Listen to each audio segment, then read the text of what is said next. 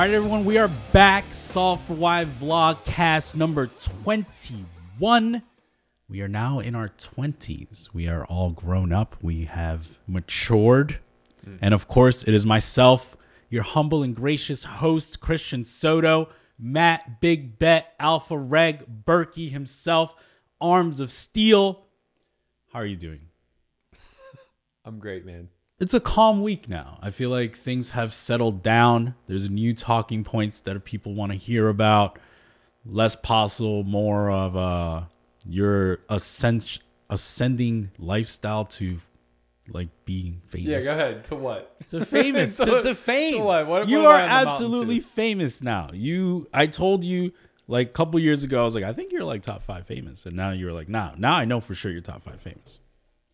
For people who investigated Postle, That's fair. You're part of the Justice League. That's what they said. I'm one of the five most recognizable people who. Uh, I'm sure you know they have a list on uh like Hendon Mob like popularity list. You ever checked it? no, You have to be up there this week. I doubt it. Um, uh, I mean, it has to be like Postle, Matt Berkey. If number one, there is something wrong with our system. it has to be. He I'm- has to be. I'm googling it. I need to know.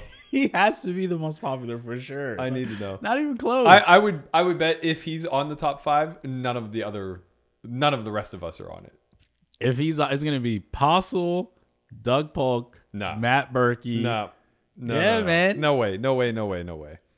Mm-hmm. Mike Postle, number one. it's right there. Look, got you. Wow, it is Mike Postle. Mike Postle, Bryn Kenny, Daniel Negreanu never leaves the top five, and uh, Veronica Brill. There it is. Not me. All right, so let's get into one of the talking points this week. Now that things have died down, I saw a tweet from you talking about the Venetian Lucky Shot Poker Tournament. And that kind of came and went. You know, the Postle thing kind of took over. And got a little lucky. yeah, yeah, they got a little lucky, but the event still hasn't happened. So it's on the verge of occurring.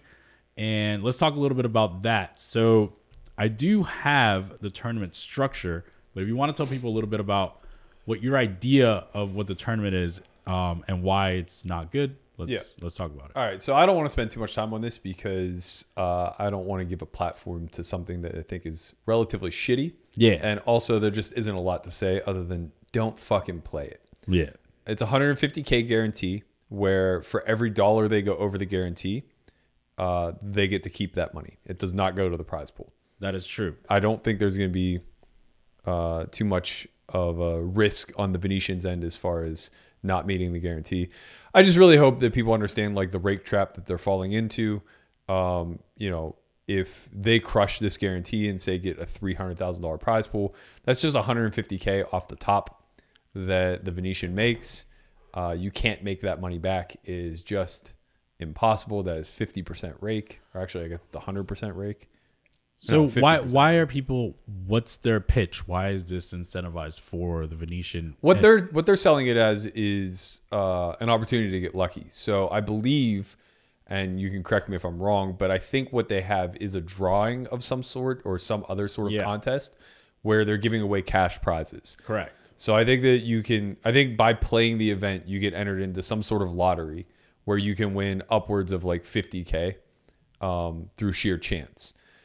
And you know that's great, but why would you contribute to a tournament prize pool in order to have, you know, a, a couple dollars worth of equity in this Right. lottery? Right. Yeah. Do you think that this is something that, if successful, will become adopted in other venues? Because that's, I think, the fear of the. I mean, sadly, like that's that's always been the casino's uh, motive, right? Is how to separate the uneducated from their dollars. yeah, that's their business. Yeah, and I mean, employing a high tax is the easiest way to do it. Yeah. I mean, I hope that people don't show up. I obviously hope that you know. We hope that though, when they put the bad beat in place and started taking seven dollars on a flop, and yeah, they still get more two five action than most most casinos in town. That is true. The problem but, is, is that they're appealing to uneducated people who aren't necessarily a big part of the community. But is that a thing? Is that that's always been uh one of the concepts now? Like this whole thing when we speak about rake, speak about you know one of the things that I heard even on the recent Bryn Kenny podcast with Joe Ingram was like, yeah, you know, like we have to figure out a new rake structure where like the play the winning players are giving a little bit back and like they're getting Well, they were speaking more so to the Stars situation where Right. they said it's okay to raise rake as long as it's going back to the losing players. Right. So a lot of, you know, I think a lot of venues are trying to find different avenues of potentially increasing rake and finding a way to give it back. Maybe this is one of them. I guess I'm trying to play the the other side of Venetian here. Obviously, Venetian doesn't have a historical track record of like looking out for the players, but mm-hmm. maybe this is an attempt of saying, okay, well, we'll increase the rake for these winners and maybe you know baseball you won't win every single tournament at venetian and we'll give something back to But these guys right, but like we don't know what percentage of that rake will be going to the to the prizes yeah of these giveaways. Um, they could just be skinning the field alive. So let's say that throughout, I don't even know how many events like this they're running. Let's say it's just the one, and they raise 150k extra, so they get double the the guaranteed prize pool. yeah uh, uh, let's say they put a hundred of that back into the drawings. That's still an extra 50k in rake yeah that they just taxed on a $300 buy-in. yeah i mean uh our doors are always open if tommy does want to come here and talk to us and kind of explain why this is a good idea in comparison because they have a successful series already like the extravaganza series that they run i think it's four times a year it's a major thing in town i don't have Yeah. i'm not sure why they want to change I think there's just pressure from the top. Hmm. There has to be, right? Um, because like in that example that I just gave, you're talking about them taking an extra 450 buy-ins out of the prize pool, yeah that's why um, and redistributing 300 of it. But they're still pocketing an extra 150 buy-ins. You can't replace those kinds of numbers. yeah Like at some point, you just won't find 450 customers. So you're you're kind of just like crippling the the ecosystem in a way that uh, makes it really hard to rebound. But if they're on a smash and grab type program where all they really care about is maximizing their room's profits until they shut down, then this is fine. And we think that that's similar to like what Stars' trajectory was until they sold. That makes a lot of sense. Um, all right, let's move into a different series that has begun this week. WSOP Europe. I want to talk a couple different things. So, first thing, Dan Shak wrote a tweet today. Does anyone else think that WSOP is tarnishing the brand by having these WSOP Europe bracelet events like the 2508 game that would get 500 runners in Vegas, giving away a bracelet to now a 50 man field with huge influence on player of the year? Man, I love Dan, but he's just always like I don't want to say whining, but he's whining a lot. For a billionaire, he has a lot of fucking gripes. Hey, I mean, I'm so tired of the tarnishing the brand argument when it comes to World Series events. Like we get the biggest tournament field of all time and it's tarnishing the brand. Mm-hmm. We take it over to Europe and it's tarnishing the brand. We do it in Australia and it's tarnishing the brand. but a 50 man field getting a bracelet. Who gives a shit? Hmm. There was a 200 man or a 120 man online field that got a bracelet, mm-hmm. tarnishing the brand. Like, why does it tarnish the brand exactly? The argument is the World Series, the bracelet is a meaningful thing. It is not some it's a coveted item for players, is a coveted item for recreational players. It's something that you can say you've made it in Sure. a way. When in Wait, wait, first, who do you think it's more coveted for? Pros or Rex? well, I think it's more coveted for Rex. It's not even close. I think pros still want a bracelet. Going down that path, Okay. is Daniel Negreanu in Europe right now? Yes. Is Phil Hellmuth in Europe right now? Yes. Is ODB in Europe right now? Yes. Are these guys top tier pros? Yes. Okay. What are we tarnishing exactly? Okay. These guys are there chasing a player of the year race that is absolutely fundamentally meaningless. They get nothing. right. They get a pat on the back and a banner in the Rio. the legacy. Sure. Right. So it's tarnished. Let's say it was this thing was close. Let's say let's say this thing was close, right? And it is right now, right? And let's say that the winning event was a 50 man field 2500 event it feels as if that shouldn't be the differentiating factor right now But why? They they battled it out for an entire summer. They all mm-hmm. have the opportunity to play this 50 man tournament. right Where I agree with you is whenever it's like the 250k that separates the winner from the loser, they didn't include that this year which is great.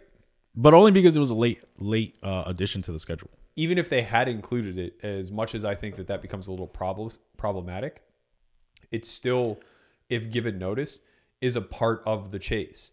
Like nobody's gonna say, "Hey, we shouldn't include 10ks because this guy who's crushing the 1500 level can't afford to play." have we just lost this allure then if it's if it's because that's something there's has a to bracelet? be do i want a bracelet Yeah, yes of course me too. yeah okay No. In my career, they've given away like 125 bracelets. Or, or sorry. but once a bracelet uh, doesn't a, a thousand to 1200 bracelets. But once a bracelet doesn't become uh, a rarity, it be, loses its legacy. It's never a rarity. It hasn't been a rarity okay, since when you 2001. when you began your your career, there was a lot less bracelets afforded Sure. awarded a year. Now there's plentiful, like maybe three it's X. less than double. No. oh, There was there was certainly 30 plus events when I first started. okay. We're gonna have to look this one up. Let's Okay, look. fine. We, we're gonna need a researcher here. You know. All right. So my first World Series was 2006, but I started playing in 2003. I Okay, would, let's I would bet 2003 2003 had at least 20 events. there was ninety. There's ninety bracelet events this year. There was 36 in 2003. Okay, so ninety. There was ninety this year.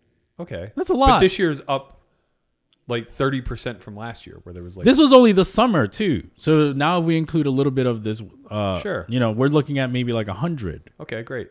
So that's three x. And there are 75 or 8,000 people playing the main event that all want a bracelet.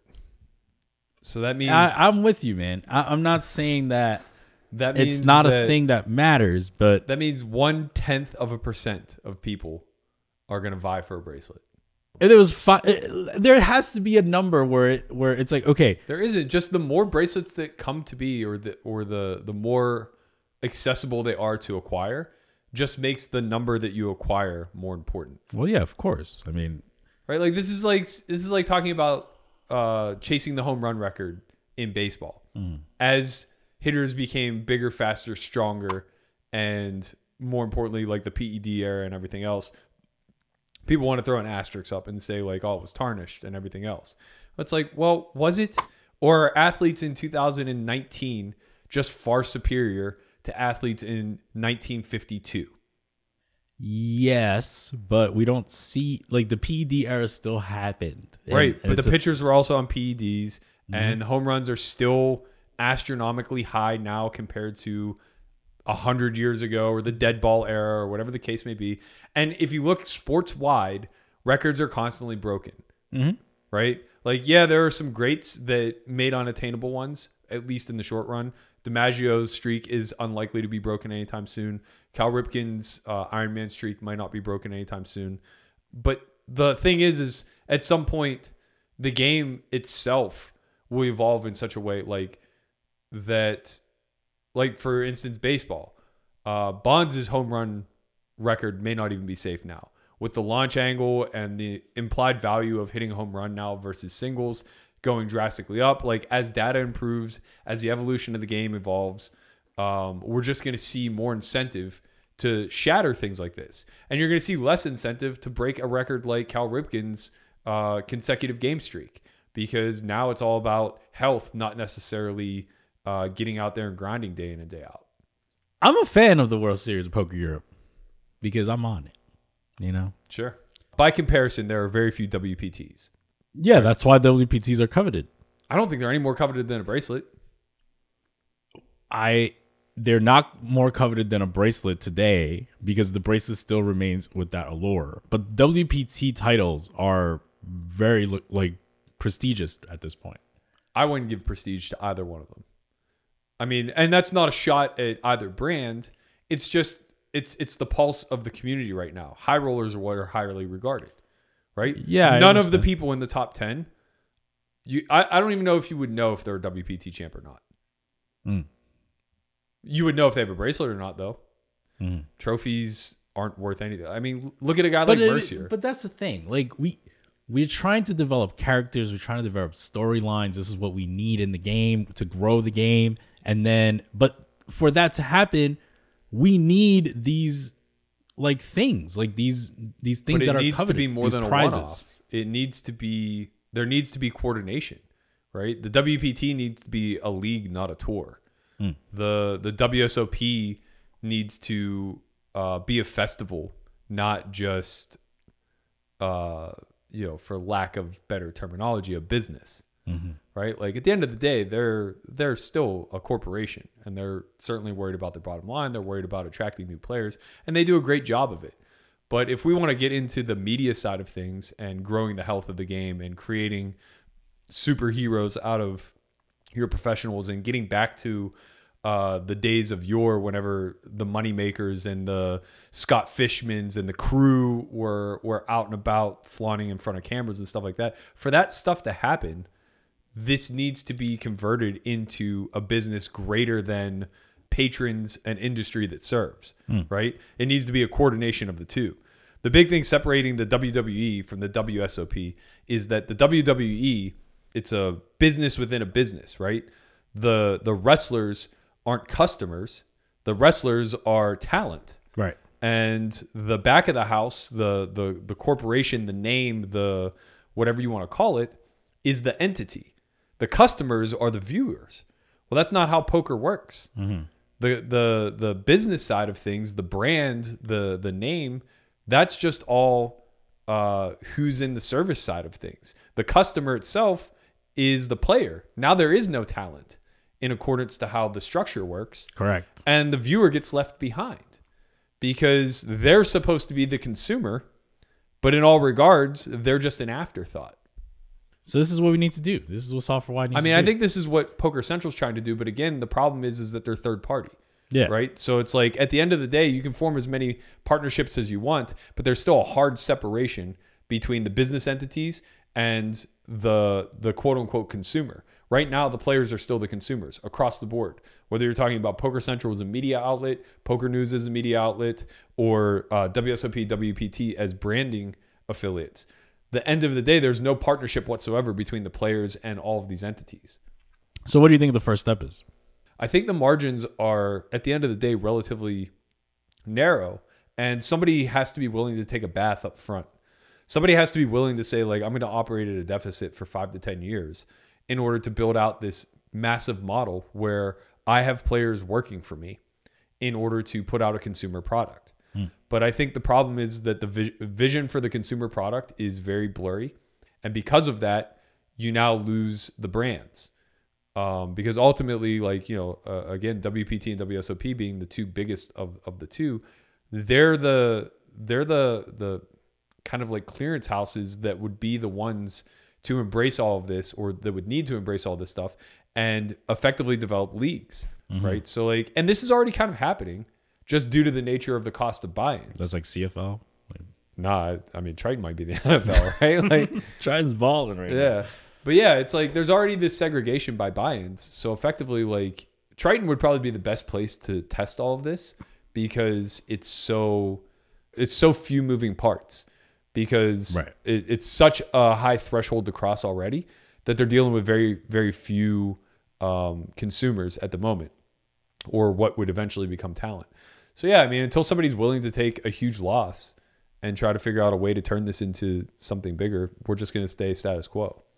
WSOP is in Europe currently, as we mentioned earlier. You're on the ones and twos. And the first event they decided to let me in was a two hundred fifty thousand dollar tournament, which is a little bit scary because I'm like, well, these guys maybe are better than me. They're just richer, man. It was uh, uh, Tuckman, Brent Hanks, and myself. It's interesting to, especially at that level, at least, to see that the strategy that we are like kind of developing and stuff still holds true there. Because like a lot of times I'm like, I would like say like, okay, I think he's gonna do this. Like I think he's gonna block bet, or I think he's gonna do this, and then it actually happens, and that's kind of nice. Not only for the viewer who's like, oh, okay, this, maybe you know I know what I'm talking about, but like also for me, like, oh, okay, like these high level players are kind of thinking at least somewhat in the same wave- wavelength as me. And that brings me to a question of are these live streams good as it pertains to learning?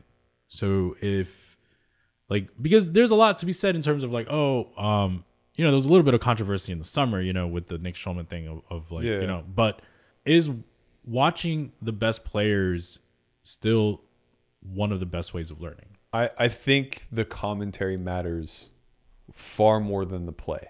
Okay. and I don't even think it's remotely close. Uh, I would compare this similarly to Poker Out Loud as a learning tool uh, compared to watching a live stream. If we just got six people that couldn't really articulate their thoughts or weren't thinking whenever they were taking action, Yeah. there would be nothing to learn Okay. at all. And the same holds true whenever watching a stream. Even if you have the best players in the world on display, if you're not already thinking in range versus range terms, then watching them execute is going to be relatively meaningless to you unless you have a good interpreter. Yeah, I, I think that's really what it is because everything, like as I'm watching, everything has a meaning. So like, the the bet size they make is representative of of a certain section of their range, mm-hmm. and maybe that's not clear to everybody watching. So it's like when I see that bet size, I'm like, okay, he's not saying he has this, he's saying he has this, Right. You know, and even that little nuance is a big deal because it, it's kind of a communication of like what the player is trying to say. Yeah. Uh, so yeah, I, th- I think we talk about this a lot where, um, you know, the universal language worldwide is math, but uh, we have a very difficult time interpreting it from numbers to actual language. And a lot gets lost in that interpretation. Uh, I, I think the same holds true whenever we talk about, well, maybe even to a deeper level, um, game theory and then uh, how it applies to poker. You're effectively taking quantitative analysis uh, in mathematical terms and in that mathematical language, trying to then convey it into a speakable language that is riddled with jargon and and kind of like poker speak. Yeah. And then on top of that, have a conversation that is now in line with the actions that took place. So we have this complete spectrum where an action happens due to math Yes. right? The every single play made by a high level player is uh, some some sort of very deeply refined calculation, Yes. right? Now, as the viewer, your job is to interpret that calculated move, convey it into poker speak, and then from poker speak, bring it full circle and say this is the story that he's trying to tell Yeah. through the actions that he's taking. And there's a, there's a lot of points where um, you can just get lost or dilute the actual, uh, I, I guess, like teachable moment. And that's always the balance. Like the the balance for me that is really difficult is getting these high level plays, interpreting them both and understanding them because they're very good players. So mm-hmm. I, I'll have to be kind of on it. Like then on top of that, not speak in such a way that's boring to Yeah. the people listening in like just complete jargon as if I'm like I'm talking to a student or something, you know? Mm-hmm. And then so that that trend and then also making it making myself humble enough to not make it seem like I could just do that play. Right. So those three those three things are happening simultaneously, which is like really hard. At least at least for me. there's a lot of things that you inherently understand at one level or the other, either at the mathematical level or at the language level uh, of what's taking place in game. So there are a lot of things that you can convey through poker speak that makes perfect sense to you and would make perfect sense to somebody who thinks like you but because maybe you don't necessarily understand the the math behind it mm-hmm. it doesn't get communicated to everyone. Right. and vice versa. There's plenty of plays sure. where you absolutely inherently understand the math but you don't have the proper words or language to interpret it. Mm-hmm. And now as you're like trying and i'm not saying you but i'm just saying I'm just saying the general job of yeah that, people people in well everybody really like Yeah. it- it's what hinders people from learning right um, when they're trying to communicate their point they can recognize like okay mathematically I, I have to do x y or z but i can't really communicate why that's true And you know, ultimately, like these are the problems that I set out to solve whenever we developed this company was marrying those two points together. When we talk about having a why centric point of view, the whole purpose behind that is to identify the what's and the hows in the problem solving metrics and figure out a way that we can convert them into speakable language and have such inherent knowledge that it works both both directions. Now we have a purpose that we can communicate as well as a fundamental path towards achieving said purpose through the math or through the language. All right. So if the people want to listen to me, I'll be on there pretty much every single day until Halloween. Not everything will be a 250K. I don't know how I'm going to do in the short deck, but I'll be on there. So tune in, pokergo.com. All right. That brings me into the next talking point, which is a pretty good transition to what you're saying. Bryn Kenny, number one player in the world, was on Number one gangster. number one gangster in the world. I like Bryn Kenny. I I I appreciate the way he plays No Limit Hold'em. You know what I like about you liking Bryn? What? is that that you're just young enough where where Bryn is he's still this like uh unblemished hero. Yeah. Like he had some struggles, but as far as you know, he's just always been on top. I know 18 year old Bryn from Turning Stone firing in the the two five ten uncapped game where like you know I've seen this kid run up a million and run down a million in like weeks.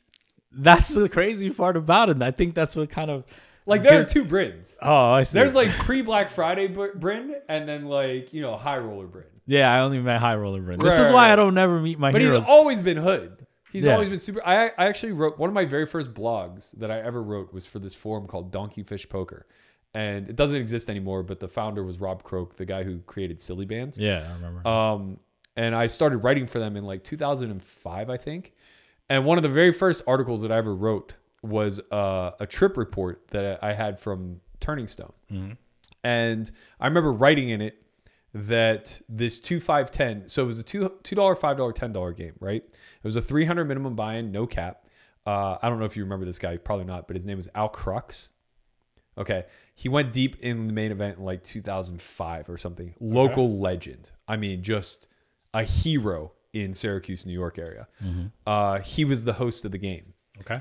And because it was 18 and over, all the online crowd came. So it was like the regulars that we would often see were like, this is where I met Al Berry. It was like Boosted J and those guys. No, no, no. Boosted J, I didn't meet till I was much older.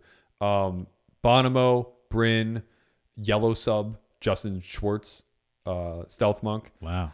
Action Jeff was another kid that uh, used to come. He was massive sit and go grinder. Uh, let me think. Doc Sands. This is where I first met him. Chrissy B. This is where I first met her. Wow, this is a legendary group. Um, so this two five ten game would be like me Sounds soft. at the time. It felt like it. so it was like all these online kids, and they were all so rich, right? Uh, and then it would be mixes of like local older guys. So like Right. Al Crux is like forty five, and Right. they're just in there punting. And there was a couple other punters like from my local casino that would always come up and things like that.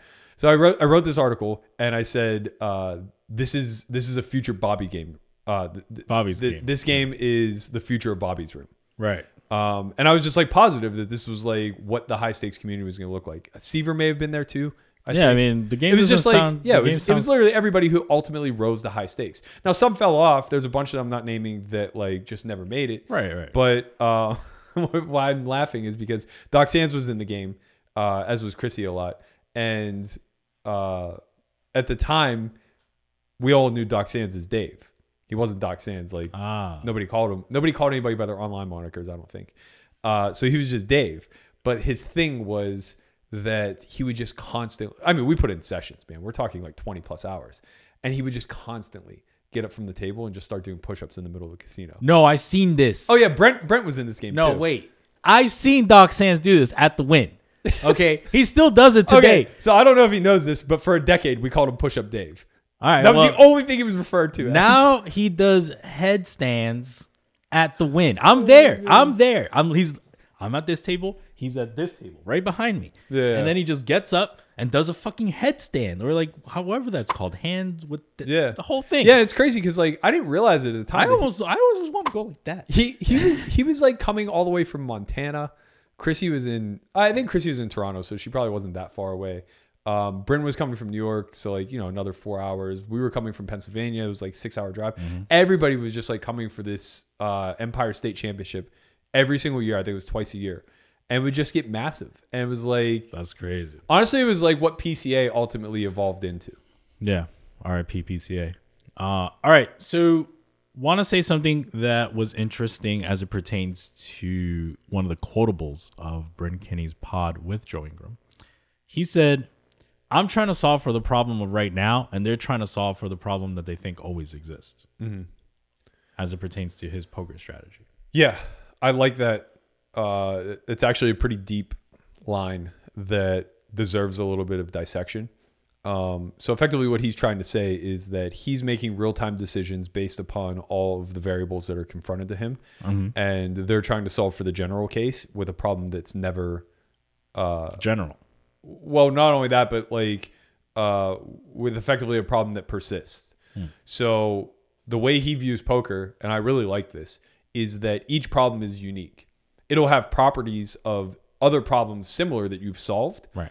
but each and every single spot that you find yourself in is unique to the last. Where what he's basically saying about the, um, I don't even know what to label them, the solver community. I, I, I don't know. I don't know what to say without sounding insulting because I don't mean to be. I mean them no disrespect. It's just they have a different approach. Yeah. Uh, so let, us call them the analytics community. I think that's the best approach, right? Because they're very data driven. They're they're making quantitative decisions based on very large numbers of simulations and, and- Okay. and extrapolations, right?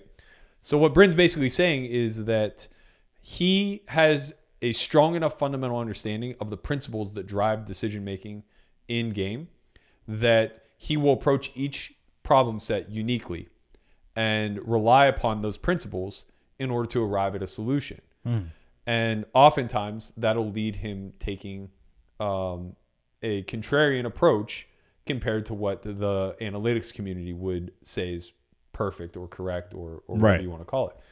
And what, what they're doing is they're solving for the general case. Yes. So in that instance, they're batching problem sets.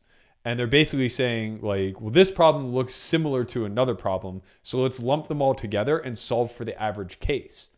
And that's great if you can uh, distill the game down to a, a solvable point. But in essence, we haven't. Um, so that that poses problem number one. Uh, number two is that could be overcome if, like Bryn, you have this fundamental uh, skill set, which is definitely true of the top, right? The best of the best in the world definitely know everything that Bryn knows. There, there's no, there's no real separation there. I'm not sure, man. I'm There might fi- be an execution I'm gonna, fight for Bryn's side. I don't think that Bryn and Christoph Vogelsang view the game at all similarly. I don't think they view the game similarly. I think they know the same principles. I think that in terms of like whatever live exploitative things, I don't think Christoph even opens that door. I agree, but I don't think that that's. Uh, I don't think You don't think that's a principle? Well, I don't think it's a. I don't think it's dem- demonstrative of a scope of knowledge. I. I think it's it's where the the path diverges between a unique specific problem versus a batched group of problems. Effectively, like we still arrive at the same two doors, right? The only difference is that when Bryn finds himself in a spot, he's literally going to solve for that spot, given that positional dynamic versus that specific opponent. Um, with the stack depth that they're sitting at. Christoph will extrapolate. He'll say, okay, I've studied a bunch of sims or a number of sims that uh, represent this problem in some capacity Correct. Yeah. and I'm gonna I'm gonna solve for the average case. So because they're coming from two very um, studied positions, just two different studied positions. One's more kinesthetic, one's more analytic. Um, they're still gonna arrive at pretty good solution sets. Where this deteriorates is when you get players who aren't as talented as Christoph, right? Now they don't necessarily have that same uh, set of principles built up, and you don't necessarily uh, derive them just from reading a bunch of data. And this is where Polk and I kind of had friction. He was basically saying that like if you hand somebody a strategy and just say implement this, they'll learn, and they'll learn why each play works. Right. And I was kind of pushing back, saying like that's not true. I agree. Uh, I, I think it's less likely that the general case people reverse engineer problems like that. I think in unique senses that happens. I think Bryn's very good at that. I think I'm very good at that. I think Nick Howard's very good at that. I think you're very good at that. But I don't think we represent the general case, Well, yeah. Which is why I think population gravitates towards I need answers. That makes sense. What are your thoughts in terms of like he said one more thing in terms of like how he studies the game is more he just kind of thinks like he just like sits there and like thinks about the game not necessarily with like a solver not necessarily with hand histories but just like thinks like okay like this is the problem that happened today. How could i have done this better? Like what if i did this? How does he react etc not necessarily like what the modern strategy is. Well, he spoke a little bit more specifically than that, and it really resonated resonated with me um, because this has always been uh, kind of my philosophy and approach.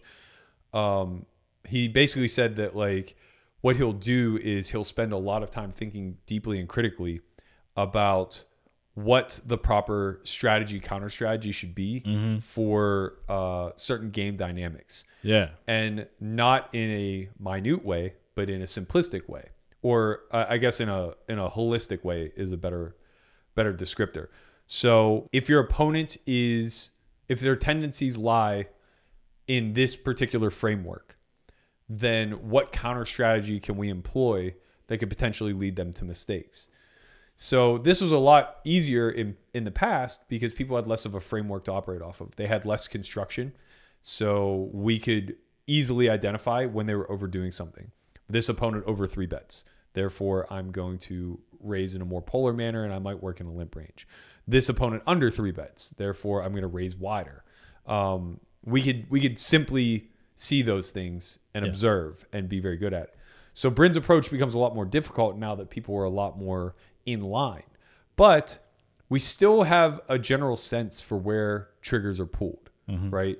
So uh, if we go back to like how we studied for the Super High Roller Bowl in 2016, we could still pick up on some trend, uh, uh, on some like, I guess trend lines, if you will, where when when faced with a flop C bet of 33%, the expectation was almost never a double barrel.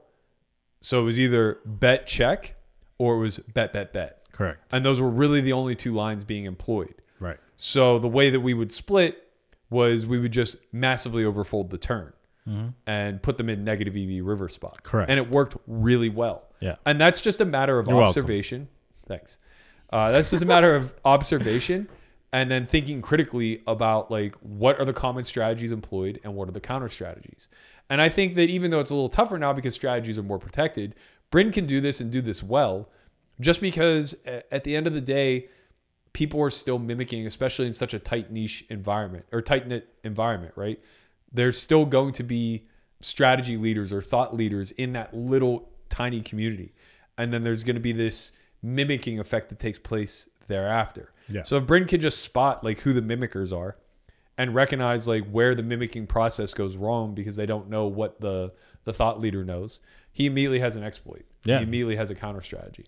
he says he could tell if a person's lying And we all say that as poker players. i mean he said it though he's like he's like i just look at him man like i just look at him and i know like, I bet I could feel- lie to Bryn. all right well we have a bet we have a bet We do have a bet. yeah you and Bryn. Nah, nah, we have a bet. i'm trying to get through this this this course and now you want to divert me but go ahead go ahead All right. So I went and got uh, my biometrics measured today. nice Got my body fat measured uh, and my basal metabolic rate. So effectively, like what my fasted metabolic rate is in order to keep me alive. Um, lost five percent body fat, and my metabolism went from slow to normal. that's cool Good things. yeah Um, it was over a three year period, however. yeah but you didn't know when that when those switches occurred. Right. yeah Um, okay, so with that being said, I've been I've been uh, goading you with this for a while, I said that I thought I could lose half my body fat before you. Yeah. I'm less confident because I'm I'm a little lower than I thought I was. I'm 18. I thought I was closer to 20. And I know that doesn't seem like a big difference. No, that those last two is big. Sub 10 is is Yeah. way different than 10. yeah. Um, but you get you got a little little swag in your step. You said that you guarantee you're a huge favorite. Yeah, I think we uh you wanted to give me 7 to 1 or something crazy. All right, so where this conversation ended up going was not me versus you any longer, but just whether or not you could do it. Yeah. And I think you're a huge dog. I said I think uh, the closer to 35% body fat you are, the more the proper odds are probably like seven and a half to one. And uh, the more above 35% you are, the the more I think that like you're maybe 20, 25% to make it. So you're gonna get tested. And How much how bet. much how much is this bet? How much you want to bet? I don't know, it has to be large. It has to be large. You're getting laid massive odds. I will do this bet for $5,000 Um, on my side. I, I would bet you. So if you're above 35%, I'll lay you five to one at 5K. Why are you trying to go broke, man? Why are you Please. trying, why are you trying, why are you trying to go broke, man? Why are you trying to shoot yourself in the foot? I'll be an old. First of all, we have to put a timeline on it. Otherwise, I'll just never get to collect. You know how much money? You know how much I like money? I don't know. I know how much you like Sonic. I like Sonic, but I like money. We're going to find out. Uh, so we have to put a timeline on it. We don't have to do it right now, but we definitely. And th- that should obviously sway the odds. If it's five years, you're going to get way le- worse price. Well, yeah, I mean, if it's one year. but then I also age, so that kind of evens it out. you're 30. yeah, but still. I lost 5% between 34 and 37. I don't think you're you're sweating it too much. All right. Well, But yeah, I'll do 5K. all right, man. This guy's crazy. Well, you all let me know what you think. How, how what are the odds? You want to invest? You want to take more money? It's fine. If they want to take your side, that's fine. I'll probably bet 10k. I'll probably bet. I might bet pretty big. I don't know. I, if the community can escrow, I, I- will. I will take more money. I think you can get action. I hope so. Maybe not at seven and a half to one. I think I'm being a little generous there. But I also think that like, you know, if you come in at like 34%, uh, I think you getting to 17 is going to be way harder than you could ever imagine. Yeah, I mean, just don't eat. Nah. That'll get you to 25. Nah, then I won't eat again. No, you'll be dead. No, I won't die. I won't die. There's, there's someone that fasted for a year. That's fine. That's fine. At some point, you just die or make money. That's how it is, you know? All right, so the next talking point is Jay Carver's deal in terms of streaming Thursday night NFL football games on the Run It Up platform. This was reported by Poker Central earlier this week after Jay Carver was on their podcast uh, after they had the whole like Run It Up um, week on Poker After Dark. Yep. So Jay Carver is scheduled to stream five games beginning on week 10. Oakland Raiders versus Chargers, Steelers versus Browns, Texans versus Colts, Bears versus Cowboys, Ravens, Jets. And he's doing commentary. It's it's Are there any are there any details for this deal? not much except that Carver has said he's going to brush up on his NFL uh, insights because he doesn't know much. But Okay, that- effectively, it's going to be streaming on I his assume platform. this is mostly to incentivize sports bets. I assume he has a big sports betting audience, so I see why the NFL would be intrigued in like beginning to open that platform up. Uh, I just wonder if they gave permission or if they actually struck a deal. that's interesting. I, Carver did not release those statements, Yeah, but I assume that they're not. He's not doing it for free. So I mean, he'd be incentivized to. That's pretty massive if he can, Mm-hmm. you know, bring. Uh, I mean, think about what that. Think about the implications there. Mm-hmm. They're basically saying like, we'll allow you to compete with NFL Network and I think it's NBC Mm-hmm. that do the Thursday night games. We'll allow you to be a third party competitor. I mean, that's that seems like a really big deal. Those networks pay big dollars. so I think what happened is that Twitch and the NFL struck a deal, and then Twitch Okay. assigned That's way assigned way, way Carver. different. Okay, okay, okay. Um, okay, if that's, I mean, Carver's still incentivized to do it for free, but I imagine that he also has a partnership with Twitch where they're they're probably working something out. Yeah, for sure. I mean, we're not trying to count Carver's money. Like, do your thing, young boy. Yeah, sure. But how how does this affect like the transition? Like we're seeing someone move from poker to mainstream commentary now. This is a big deal. This is not poker. You've you've elevated yourself through the stratosphere now. This is NFL. This is like the American way. This is not even like this Yeah. is huge. Yeah, um, he will be the number one in Hendon Mob popularity. Take you down to eleven. I like eleven. That's my favorite number. All right, well twelve. Um, yeah, no, I, I think like I think Jason's vision is really strong. Um, I I've never really been able to see the path to bringing it to fruition, but I don't think I don't think I need to or anybody else because it's one of those things where once you start with a broad vision like what he had, where you know his his idea was figuring out the best way to utilize the Twitch platform in order to both propel himself a platform. This is interesting because Yeah. he he tested multiple platforms. Right, right, right. Twitch was the most up and coming, and honestly, I think that uh, if he was, I don't know, eighteen months later, all this would be on YouTube. Well, he was on YouTube before. That's what I'm saying. But he was premature. YouTube, YouTube kind of struck after Twitch, right? YouTube Live came years after Twitch was already popular. Um, and you know, don't get me wrong, gaming is still much more popular on Twitch than anywhere else. But uh, we haven't really seen how the bridge is going to connect between poker and gaming yet. Um, and I don't know that Jay Carver. Jay Carver seems to be leaning more into sports than he would be in the esports side of things. yeah, we'll see. I think this is going to be really interesting. Even seeing someone that I'm used to hearing as it pertains to poker now in a different avenue of sports, which is huge. I think that's a really big deal, and I hope he does well. You know, get your money, young man. Yeah, I think I think the real unique thing is how different the audience will be compared to uh, like what NFL Network would would get on a Thursday night. So Jay Carver kind of gets to be himself and not have to bend into the mold of a Troy Aikman or a Tony Romo or some other analyst, right? No. He just kind of gets to be the the sports better doing commentary on the Thursday night game, so he can take that angle, which is pretty liberating, uh, especially given like how wrong a lot of the analytics are when it comes to football.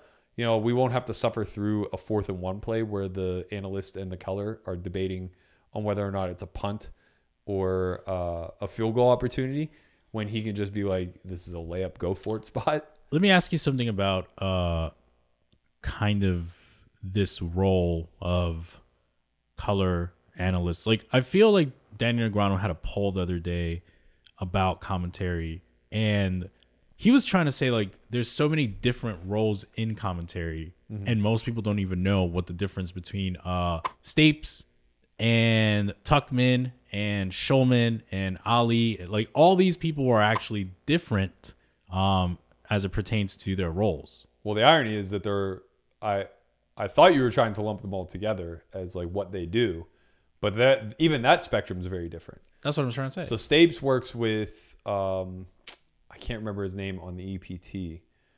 Uh, they mostly do a lot of the EPTs and the Stars events. I know who it is. I forget his name too. Uh, yeah, he's Um, British. but he's very good.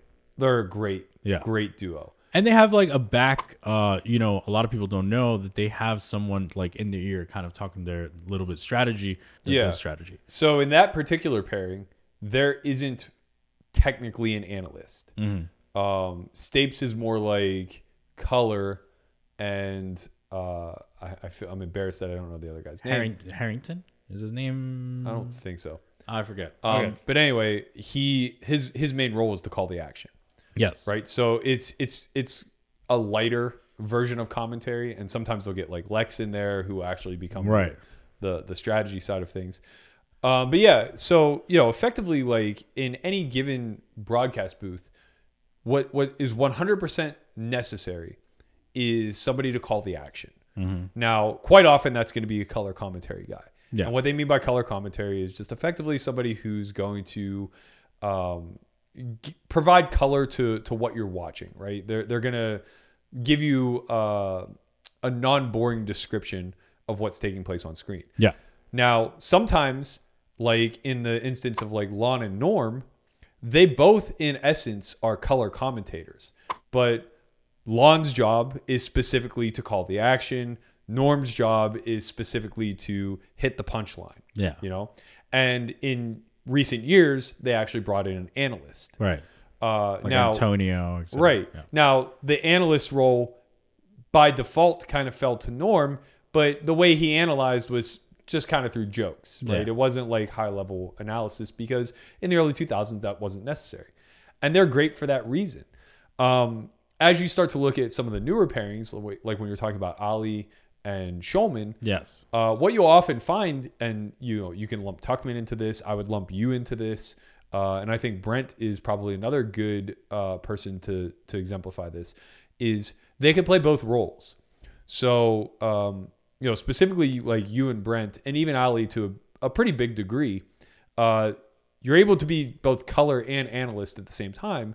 If for no other reason than you have a lot of playing experience. Right. Now, there's going to be a, a sliding scale there. Uh, no offense to Ali, but I think you're going to do a better job analyzing than he would. Right, And no offense to you, but I think he's going to do a much better job at color than Of you. Of course. Of course. Um, but you know, the reason why that versatility is fantastic is because it allows you, uh, or allows the producers a lot of options.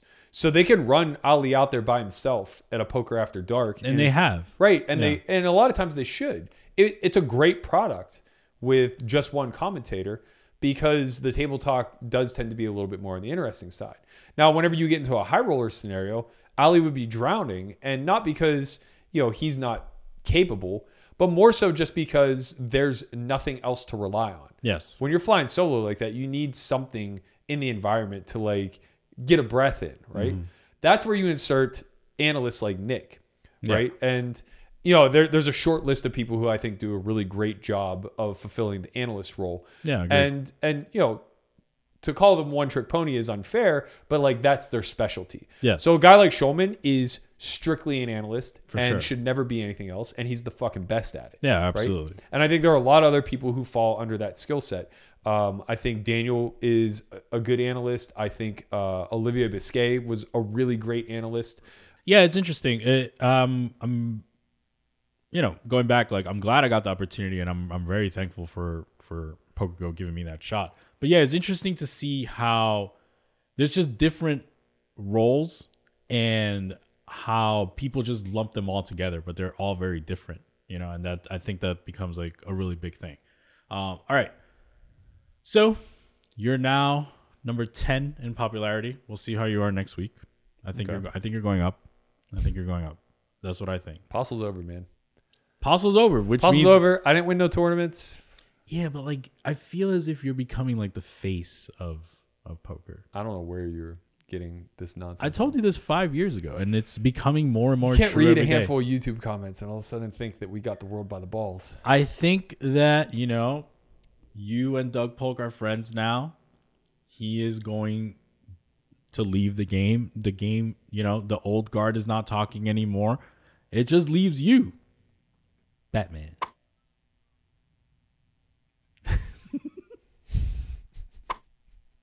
That's that's, that's who you are. You're you're fucking Batman of poker. You either die you know? a hero or live long enough to become Yeah, an and during the day you run a business, and at night you go fuck people up. That's that's what you're doing. That's it. You you have that role. You're fucking Batman. I'm gonna have to get to that nine percent. All right. Well. All right. Well, I hope you all enjoyed vlogcast number 21. Subscribe, like. You know, we don't do this for free, even though we haven't charged you yet. Uh, with that said, we're out of here.